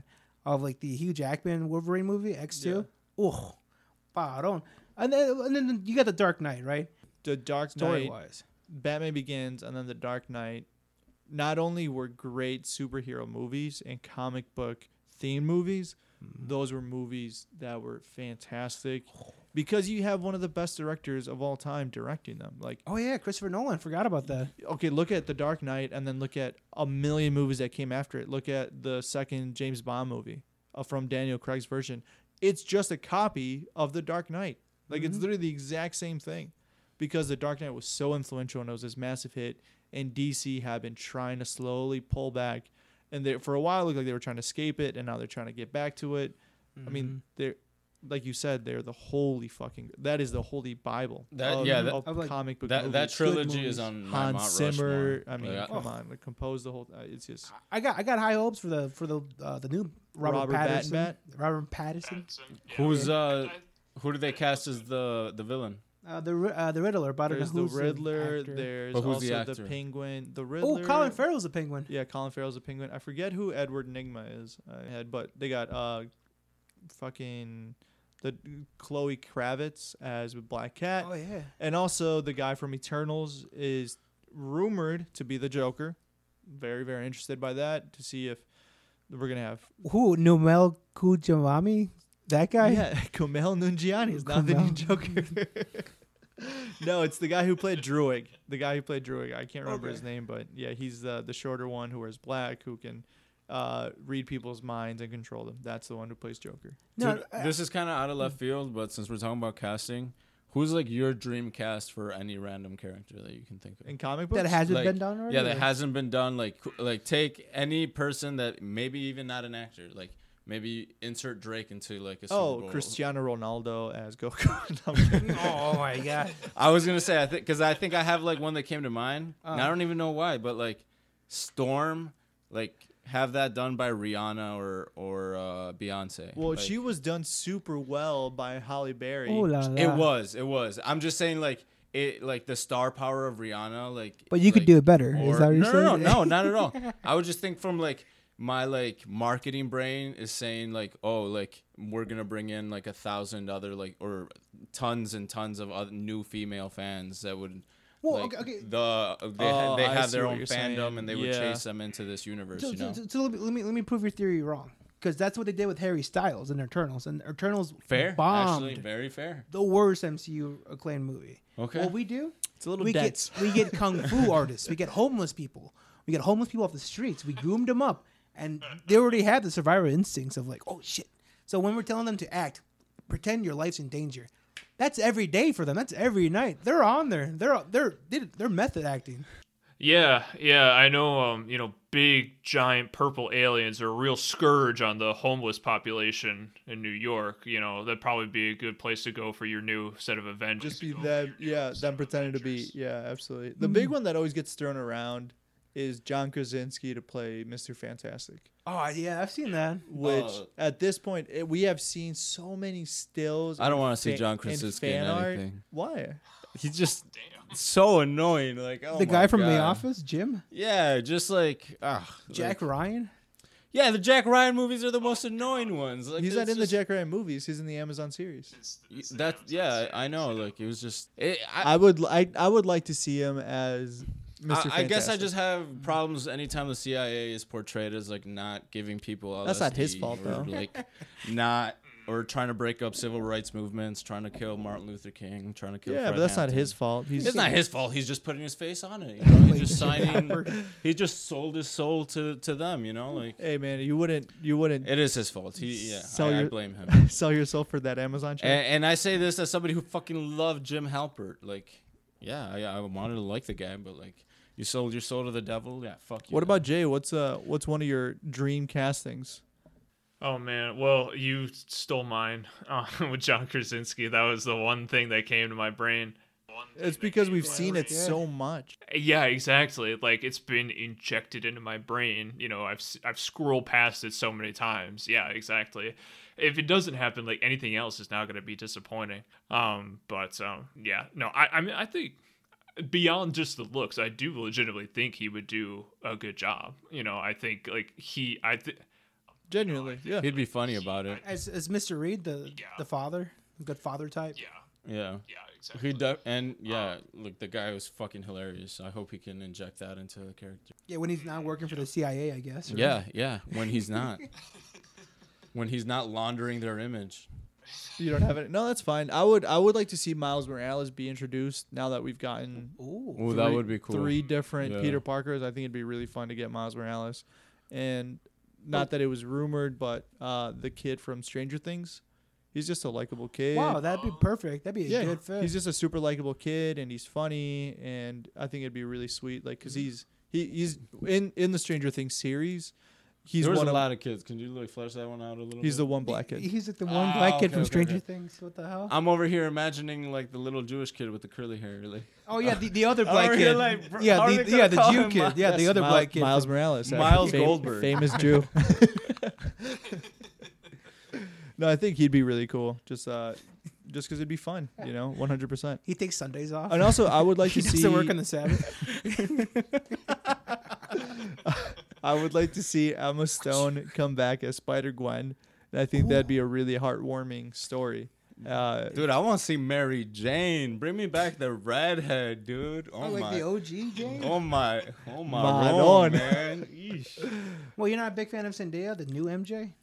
Yes, She's Racist great. piece of she's, shit. She's great. I guess I just always thought of Mary. Why did they name her Mary Jane? What's up with the marijuana Her- reference? Like, uh, no, Mary that's just Jane Mary Watson. Jane Watson. That's just been her name in the comic.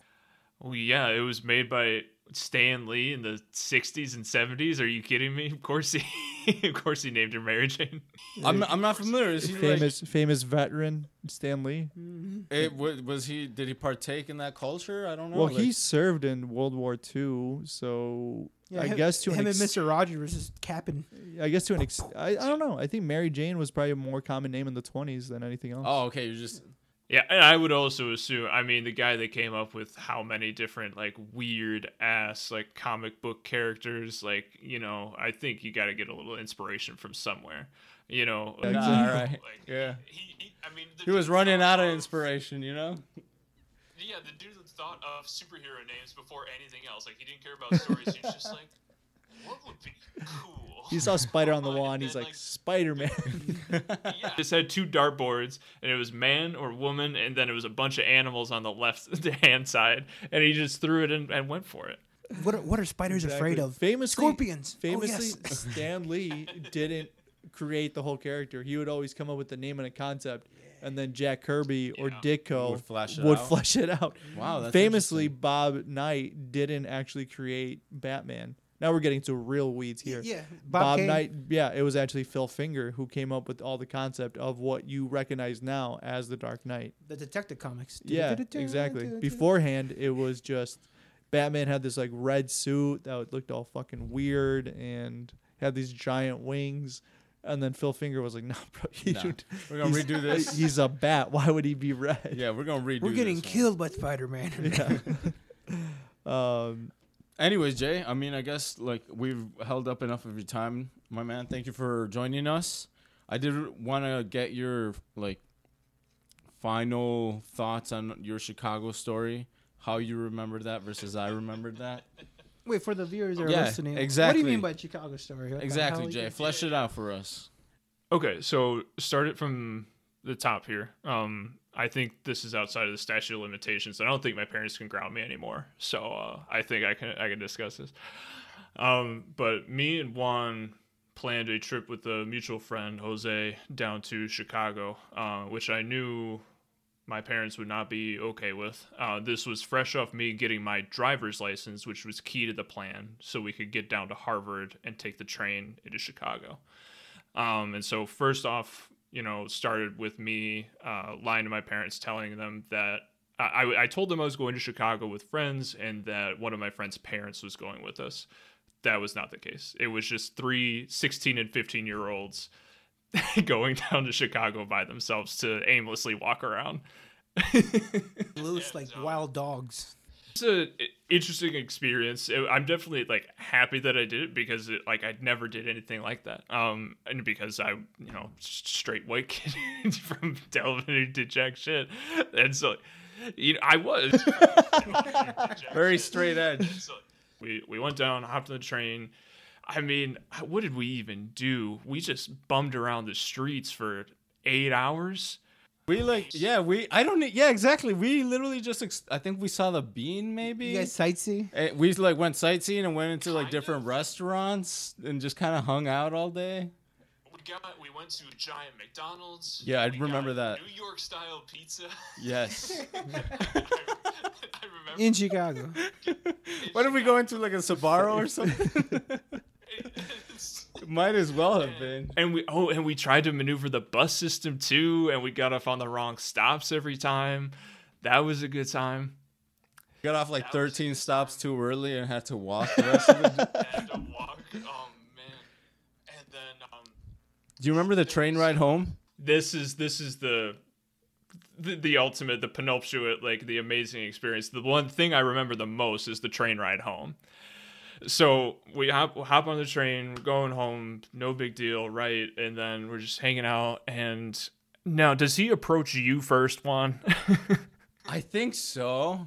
It was just these group effort. like it was just these two guys um very disheveled very very very disheveled guys Yep, who who sat like a few seats away from us and i don't know if they heard us or we heard them I think they heard us and they like asked us a question. They probably saw you and they're like, "Oh, this guy's one of us. Let's go. Let's go see what he's up to." I think one of the things was being like a 16 year old kid. Like I also like we. I think we might have been talking about like the amount of homeless people we saw in Chicago, um, because like that was a totally new experience to me. Like I don't don't go to the city. Like you know, like it just it, it was strange to me, and so I think we might have been having a conversation about that. And so then I think these other two guys looking very disheveled, probably looking back, it's at night, probably inebriated, you know, coming up to us, deciding to chat us up. And um, what what did we talk about with them? dude so the way the, the way that things kind of started getting like interesting with them is uh they What, started ask them, talking like- to us about god and jesus and they gave and one of the guys dude we were like honest we were like me and jose were we were like we're never gonna see you again like we'll just tell you like yeah we don't like actually like believe in that stuff like we just kind of said that very like Blatant. calmly like but straightforward and uh, then he he just sold us even harder, dude. And then he pulled out his Bible, dude. This let me give you guys some background story. Before they started telling us this, they told us that that they lived in Palatine, one of the the train stops, Yeah. and that they told us that they quite literally lived in some woods by a cornfield in a tent. Oh, I don't The- Yes, I remember that. They were homeless people who lived in the woods in a tent, and they were telling us uh, these stories about how sometimes people fuck with them and like tear up their stuff, burn it, all sorts of random stuff, right? And we we're just hearing, oh, that's terrible, this and that, and somehow the conversation eventually like shifted to Jesus and God. And then that's when we told them, well, like this is our point of view, like like we just don't know where we stand on that, like yeah. And he went on to give us this extremely personal looking Bible that like clearly it's one of the dude's like last possessions in the universe. And there are like notes in here from his like passed away mother, yeah, the sisters. Like there are like notes in here, and I'm like, we're like, no, man, like please take it back. And he's like, no, you guys need it. Like you guys. It almost made us feel guilty to take that shit, bro. Like I'm pretty sure that thing Did is long gone, Oh long gone. Like I didn't. Oh, no, that's what I wanted to ask you if you still had it. I, I gotta ask Jose. Let me ask Jose. Like I, oh, that's gone. that thing is long gone, though. I'm pretty sure because I don't think that even that even made it like a year, man. Like I don't think they'll God. survive the train ride knowing you. you probably threw it out by the dumpster on your way out. no, no, no, no. I, I Don't need this. that would have been bad juju if I did that. Oh yeah, my no, goodness. I, I remember, yeah, that, that Bible. Um, Yeah. Him giving that to you and just like realizing how sentimental it was. Yeah, we started like, going much- through it. How much it was just like a book to us, and we were like, "My God, Oh, please, we don't want this." And uh, This is his everything. And then Jay, do you remember the car ride home after that? Yes. So this is like the cherry on top is the car ride home. Is so we get in the car, we pull up the GPS, we're going home. then uh what GPS dies or, or somebody's phone died. It, it either died or it stopped. Like the died. signal went out and it wouldn't function properly. And so never been on these roads before in my life. You know, it's the middle of the night. We're driving around random cornfields, you know, back roads on the way from Harvard to Delavan. Yeah, it was 16, 15. like, you know, I know, right? Looking back, like, dude, oh my god. I can't believe we did this. We pull up into a random farmhouse. W- Dude, we were gonna get Texas Chainsaw Massacre, dog. Like, and we just went up there, like, Ed Gein, are you home? Like, Jesus Christ. dude, dude, house on the left, bar dark, house is lit up, you know, barn on the right hand side, and like I was just, I, I just turned back and I looked at Juan and Jose, and I was like, you keep your eyes on that barn. if anybody comes out, you get in the driver's seat and you drive. and so, and I, I walk up. Did you, did you guys come up with me to the front door? I was gonna say, I remember it being like kind of a group like effort because like we just felt better that way. I because I remember specifically you guys also wanted me to talk because I'm white, and that yes, we did say that. a a very formative experience in my understanding of race. I will, I you know, so I appreciate it for that because I, I like didn't understand, but then you guys told me that, and I was like, oh, and then like I thought about it later, and I was like, oh shit. Yeah, dude. I mean, just think about it. If like, Oh yeah. like I- you know, totally Grandma understand. Beth Like, had like two little Mexicans. Excuse me, we're lost. Oh no, they're robbing me. Bob, get the shotgun. Late evening. They probably think you guys were Jehovah. it was Witnesses. literally like almost like ten thirty or something like that. Yeah. It was late, and we're knocking on these like random people's doors, and got just asking like, which state are we in? Which direction do we need to go? Like, Oh no, they probably thought you were on drugs. We, we didn't even know if we were still in Illinois or, or like on the Wisconsin side. That's that's how just- lost. oh, because we because we asked us like, how do I get to Wisconsin? And she was like, you're in Wisconsin. Back like that was a a wild choice, but like. Otherwise, we would have got home at like 3 a.m. driving around. Like there, there was no, there was no way we were gonna find it. Um, but yeah, so I, I don't know if that was everything that you remembered, but that that's about my memory of it. Exactly how I remembered That is it. Yep. That was literally exactly how I remembered it. The the missed bus stops, the museum McDonald's that we ran into in, in Chicago. Yeah, the the homeless people on the bus. That is so funny. Dude, like it, yeah, what a day. What a day. I know that was just, and there was no, there was no reason. Yeah, I was gonna say I don't even was I think it was one of was it your birthday, Jay? I think it might have been your birthday or like close to your birthday. Now that I'm like Well, remembering it. that's why we went because I turned 16 and I got my driver's Boom, license. there we So go. I could drive us to Harvard. See, that was at, that was at least like part of the reason how. And it was so Yeah. it could have very well been around. Yeah. That is so September, yeah. funny. so that all of that trouble was good trouble in your honor, Jay. I hope you're uh, happy with that. It- it- it's a very good uh, lesson story. At the end of Oh, the story, Couldn't like, agree more. Just be white. if you're in Moral of trouble, the story. if you're in trouble, just go be white, dude. Yeah. It's not that hard. Couldn't Go. agree more. Couldn't agree more. So once again, uh, Jay, where can people find you? So you can um, you can find Super Bracket Bros on anywhere that you find Bro Taste This or any other podcast. So you know that's going to be Spotify, Apple, wherever. Uh, so definitely check that out if you can.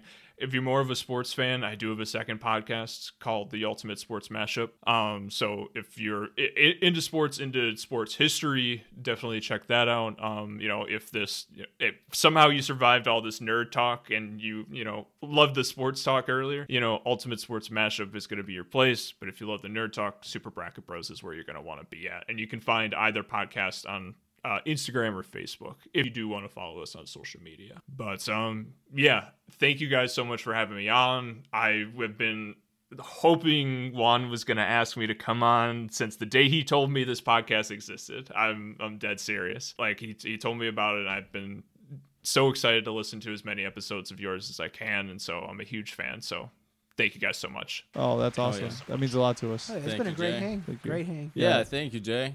Tell Eli It's we're been a great we're probably gonna like ask him to come on eventually as well. Oh yeah, he, I I think he'd be down for that. yeah, absolutely.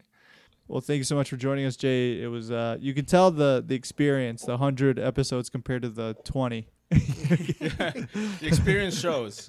The experience Can't definitely fake shows that. exactly. So uh, everybody, thank baby you so much. Go check out Super Bracket. Go check out Ultimate Sports Mashup, and thank you so much for listening. We will see you all next week.